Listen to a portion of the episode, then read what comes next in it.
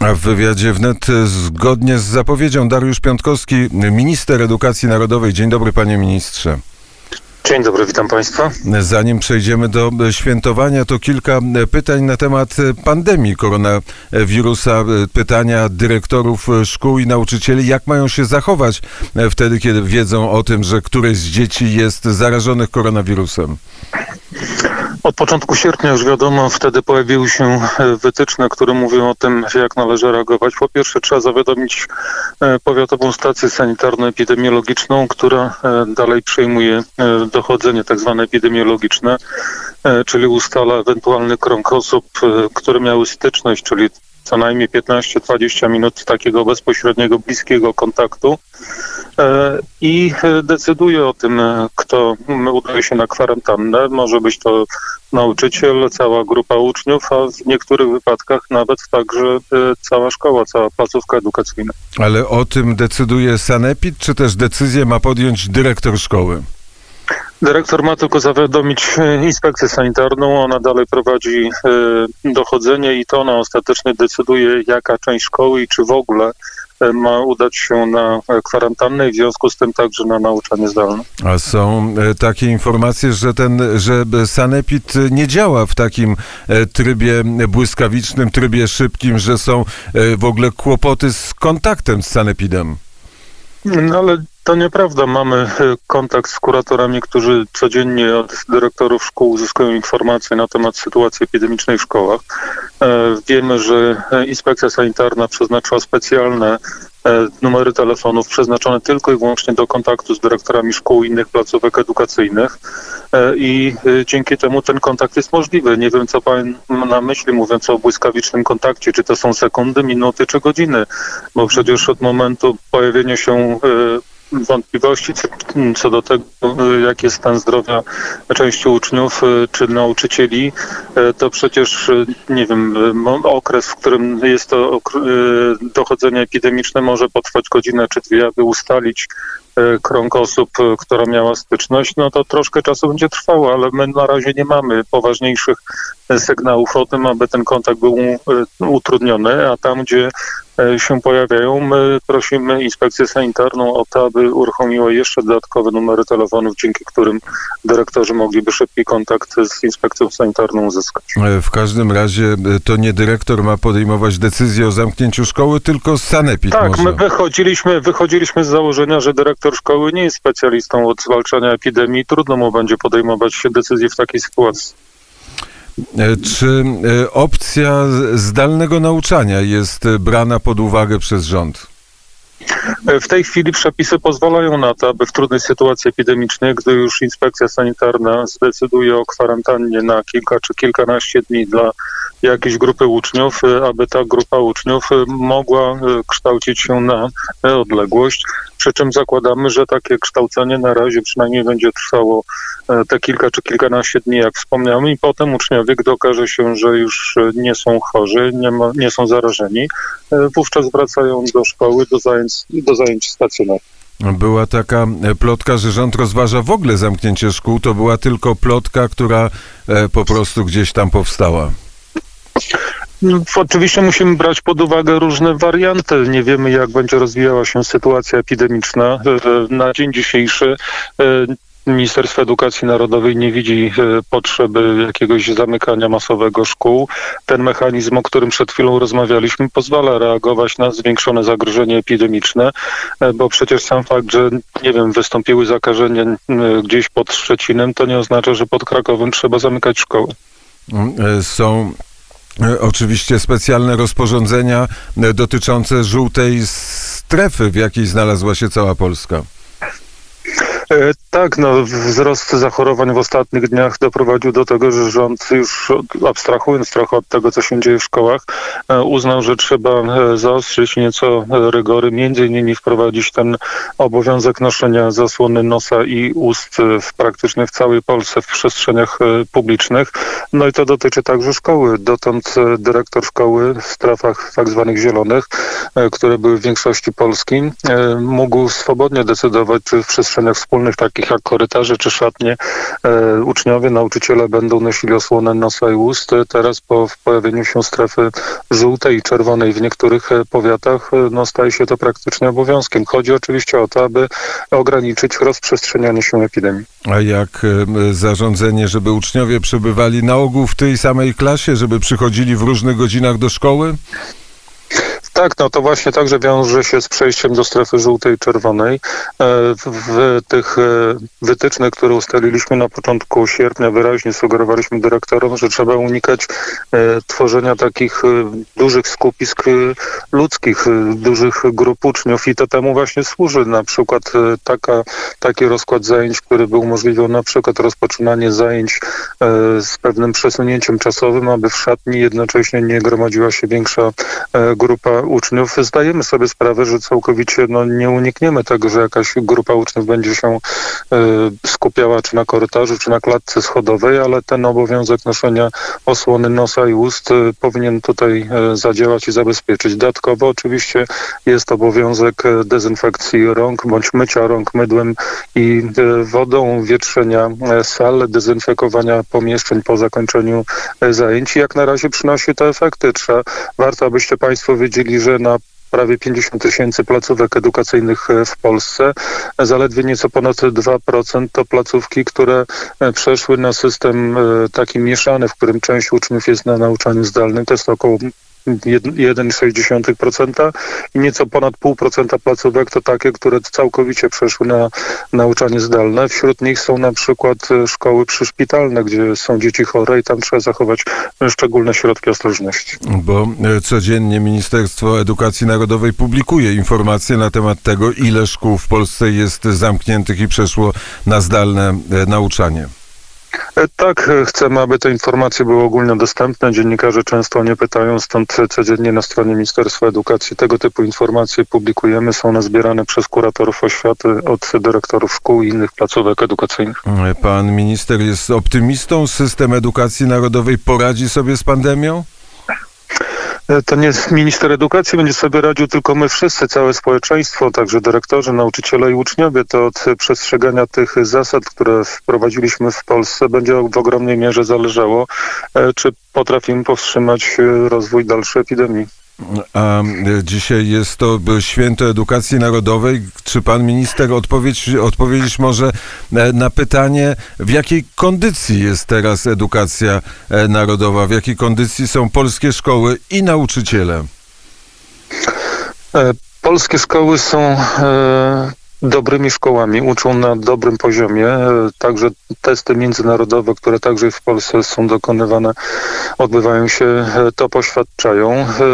My mamy porównanie z tym, co dzieje się w innych szkołach i Dziś polscy nauczyciele naprawdę nie mają się czego wstydzić. Polska szkoła naprawdę jest dobrą szkołą, która e, kształci e, dobrze przyszłe pokolenia e, Polaków. Oczywiście tak jak w każdej dziedzinie są pewne rozmowy, wątpliwości i różne punkty spojrzenia, ale to jest na pewno moment, w którym warto podziękować nauczycielom za ich wysiłek, za ich trud. Nauczyciele w okresie pandemii wykazali się, tak jak i w wielu innych dziedzinach, ludzie z innych zawodów musieli dostosować się do nowych warunków, y, posiąść nowe umiejętności tego kształcenia na odległość kontaktu z uczniami y, w wersji elektronicznej, ale te doświadczenia pokazały również, że nawet najnowsza technologia nie zastąpi jednak bezpośredniego kontaktu ucznia z nauczycielem, człowieka z człowiekiem. Bo to jest bardzo ważne e, wychowanie, człowiek z człowiekiem. O tym też mówił profesor Krzysztof Bielecki, jeśli chodzi o kontakt lekarza e, z pacjentem, że nie telefoniczny, a lekarz musi obejrzeć pacjenta, tak nauczyciel musi e, spotykać się z uczniami, a uczniowie muszą się e, sami z sobą spotykać, żeby wiedzieć o tym, że żyją w społeczeństwie. No to bardzo ważny element, o którym Pan wspomniał, na to wskazują także pedagodzy, psycholodzy, mówiąc o tym, że e, młodzi ludzie potrzebują także tego kontaktu rówieśniczego. Wychowujemy się także poprzez e, odwzorowanie postaw innych e, ludzi i oczywiście jest to dużo łatwiejsze, gdy mamy bezpośredni kontakt. Także nauczyciel ma więcej możliwości oddziaływania na młodego człowieka, jeżeli bezpośrednio z nim rozmawia, przebywa pokazuje, w jaki sposób należy funkcjonować, a nie tylko i wyłącznie byłby to kontakt elektroniczny, czasami zresztą utrudniony z różnych powodów technologicznych czy sprzętowych, ale także ten kontakt na odległość wymaga także ogromnej samodyscypliny po obu stronach, nie tylko po stronie nauczyciela, ale także po stronie ucznia. I nie zawsze jest to możliwe. Nie każdy z nas ma taki charakter, że bez mobilizacji jest w stanie duży wysiłek wkładać przez dłuższy okres czasu i stąd mm, uważam, że i jak tylko się długo da, e, należy utrzymać to nauczanie stacjonarne w szkołach. Wprowadziliśmy mechanizm, który umożliwia reagowanie na realne zagrożenie epidemiczne w poszczególnych miejscach, w poszczególnych placówkach edukacyjnych i należy to jak najdłużej utrzymać. Te zalety nauczania stacjonarnego e, jednak są ewidentne i dziś większość specjalistów zajmujących się edukacją to potwierdza. Dzisiaj Dzień Edukacji Narodowej. Pan minister pewno ma specjalne przemówienie przygotowane do nauczycieli. Co pan powie? Przede wszystkim chcę podziękować wszystkim nauczycielom, pedagogom, pracownikom edukacji, bo to nie tylko nauczyciele wychowują, e, ale także wszyscy, którzy w jakiś sposób ze szkołą, e, oświatą są związani, bo swoim przykładem, swoją postawą e, uczą przecież także chcąc, nie chcąc młodych ludzi, jak powinni być dobrymi obywatelami, obywatelami, jak powinni być dobrymi ludźmi. Trzeba także pamiętać, że szkoła pełni taką funkcję pomocniczą. Bez edukacyjnej, wychowawczej funkcji rodziny sama szkoła nie będzie w stanie wszystkiego zrobić. Na pewno warto podziękować nauczycielom za ten ogromny trud, który wkładają, za tę e, pracę, którą od pokoleń e, wykonują, tak aby kolejne pokolenia e, Polaków były dobrymi ludźmi, dobrymi obywatelami. Za to należy im się e, podziękowanie i uznanie także ze strony innych zawodów, e, ze strony polityków, e, mediów publicznych i mam nadzieję, nie tylko publicznych, ale także wszystkich mediów i mam nadzieję, że dzisiaj to także wybrzmi, że jest to zawód szczególny i należy się podziękowanie za ten ogromny trud. A jak głęboka reforma edukacji nas jeszcze czeka?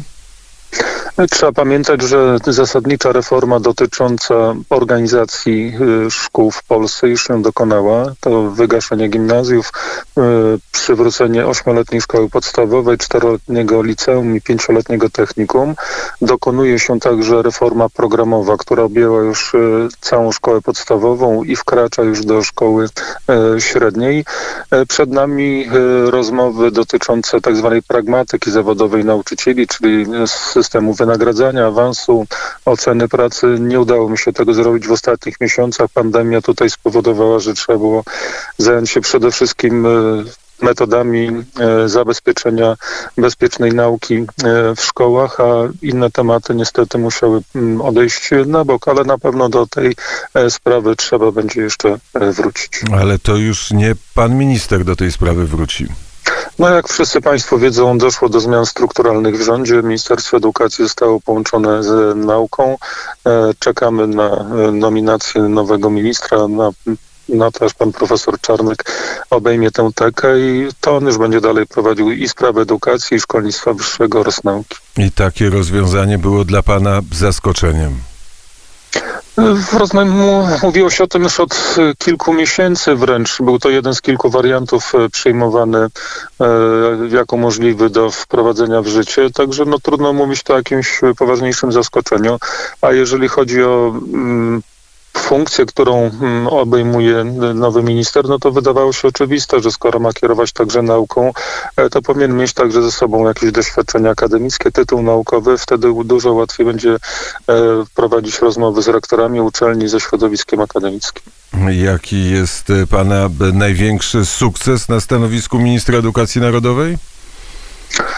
No, wydaje mi się, że miałem za zadanie w pierwszym okresie uspokoić sytuację po e, strajkach i być może Państwo pamiętają, jak wtedy były ogromne podziały w szkołach, jak była napięta atmosfera, udało się to e, przeprowadzić. E, potem udało mi się doprowadzić do tego, że nauczyciele dostali kolejne transze podwyżek, bo jest to zawód, który moim zdaniem powinien być także doceniony finansowo i w tym roku chociażby, chociaż mamy dużo trudniejszą sytuację finansową, to udało się przeprowadzić 6% podwyżkę wynagrodzeń nauczycieli. No i sprawa trzecia, którą musiałem się zająć, takie zresztą inni ministrowie, to reakcja na epidemię, zorganizowanie pracy szkół tak, aby było to bezpieczne. W pierwszym okresie, jak Państwo pamiętają, musieliśmy doprowadzić do przejścia szkół na kształcenie zdalne, a potem powrócić do nauczania stacjonarnego, co też nie było łatwe, bo było ogromne napięcie, naciski chociażby, żeby 1 września szkół e, nie otwierać. 去。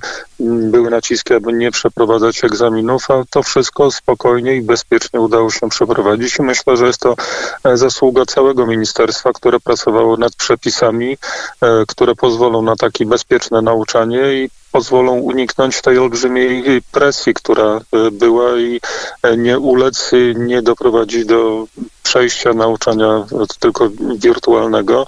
Myślę, że to jest duże osiągnięcie. Zresztą podobnie zachowały się rządy większości państw w Europie, przytłaczające, przytłaczające większość państw w Europie i na świecie. A katalog spraw niezałatwionych?